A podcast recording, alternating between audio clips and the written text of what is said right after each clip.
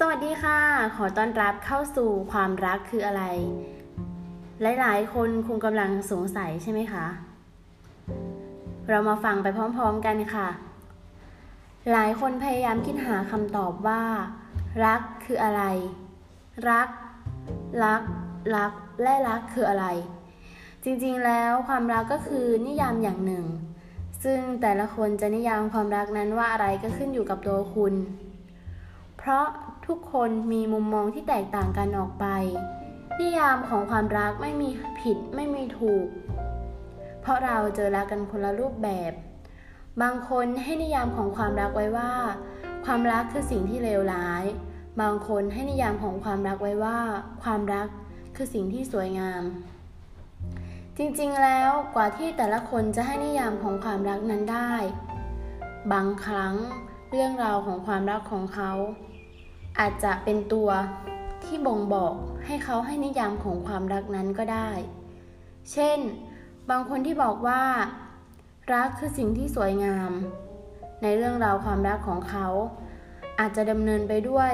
รักที่แสนหวานซึ้งประทับใจ แต่บางคนที่ให้นิยามของความรักไว้ว่า ความรักคือสิ่งที่เลวร้าย เรื่องราวของเขาอาจจะจบลงด้วยการเลิกลา การนอกใจ หรือการโดนทำร้ายจิตใจ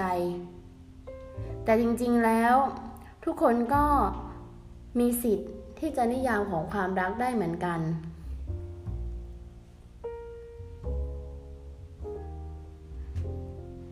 ความรักเปรียบได้หลายสิ่ง รักคือความสบายใจ รักอย่างมีเหตุผล รักคือการให้ รักคือการที่คนสองคนได้มาใช้ชีวิตร่วมกัน รักคือการที่เห็นคนที่เรารักมีความสุข ความรักสามารถที่จะเกิดได้กับทุกคน ไม่ว่าจะเป็นความรักจากครอบครัว ความรักจากเพื่อน ความรักจากคนที่เรารัก หรือความรักจากคนรอบข้าง ซึ่งความรักเป็นสิ่งที่สวยงามและมีความหมาย บางครั้งก็เป็นแรงบันดาลใจให้ใครหลาย ๆ คน บางคนเปรียบความรักเหมือนหนังสือ เรามักจะเลือกอ่านหนังสือที่เราชอบ เช่น เราชอบหนังสือนิยายก็จะเลือกอ่านแค่หนังสือนิยาย เราชอบหนังสือตลกก็จะเลือกอ่านแค่หนังสือตลก แต่ละคนก็จะเลือกคนรักในสไตล์ที่เราชอบ หนังสือบางเล่มปกสวยงามน่าหยิบมาอ่าน เห็นแล้วอยากเป็นเจ้าของ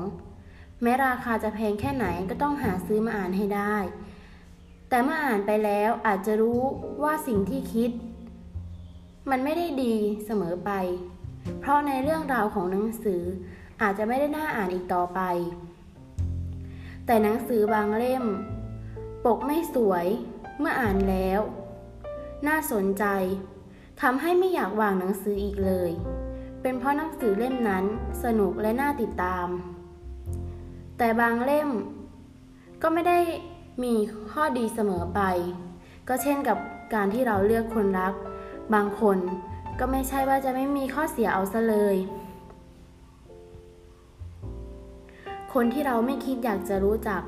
บางครั้งเขาอาจจะเป็นคนที่ดีที่สุดของเราก็ได้ เช่นการที่คนบางคนอาจจะไม่มีหนังสือเล่มโปรด แต่ก็ไม่ใช่ว่า เขาจะไม่รู้จักกับความรัก เพราะความรักไม่ได้มาในรูปแบบของหนังสืออย่างเดียว อาจจะมาในรูปแบบของอากาศ เช่น เมื่อเรา ต้องการอากาศถึงจะรู้สึกว่าอากาศนั้นสำคัญ ฉะนั้นอย่ารู้สึกเสียดายกับการอ่านหนังสือบางเล่มจนจบ แต่จงรู้สึกดีกับการใช้เวลากับคนคนหนึ่งอย่างเต็มที่ ถึงแม้ว่าท้ายที่สุดอาจจะไม่ใช่คนที่เราคิดจะรัก เพราะอย่างน้อย จากนี้ไป เราจะได้เลือกคนที่ถูกใจสำหรับเรา และคนที่ใช่สำหรับเราสักที สุดท้ายนี้ คนที่จะให้นิยามของความรัก และรู้จักกับความรักได้ดี ก็คือตัวของเราเอง อยากจะฝากข้อคิดดีๆสำหรับคนที่กำลังมีความรักในตอนนี้ หรือประสบปัญหากับความรัก รักที่ไม่ได้ดั่งใจหรือบางคนต้องเสียใจเพราะคำว่ารัก ไปฟังกันค่ะ คนที่ใช่อาจจะไม่ต้องพยายาม แต่คนที่พยายามอาจจะไม่ใช่ และสุดท้ายอย่ารักใครมากกว่ารักตัวเอง ขอบคุณค่ะ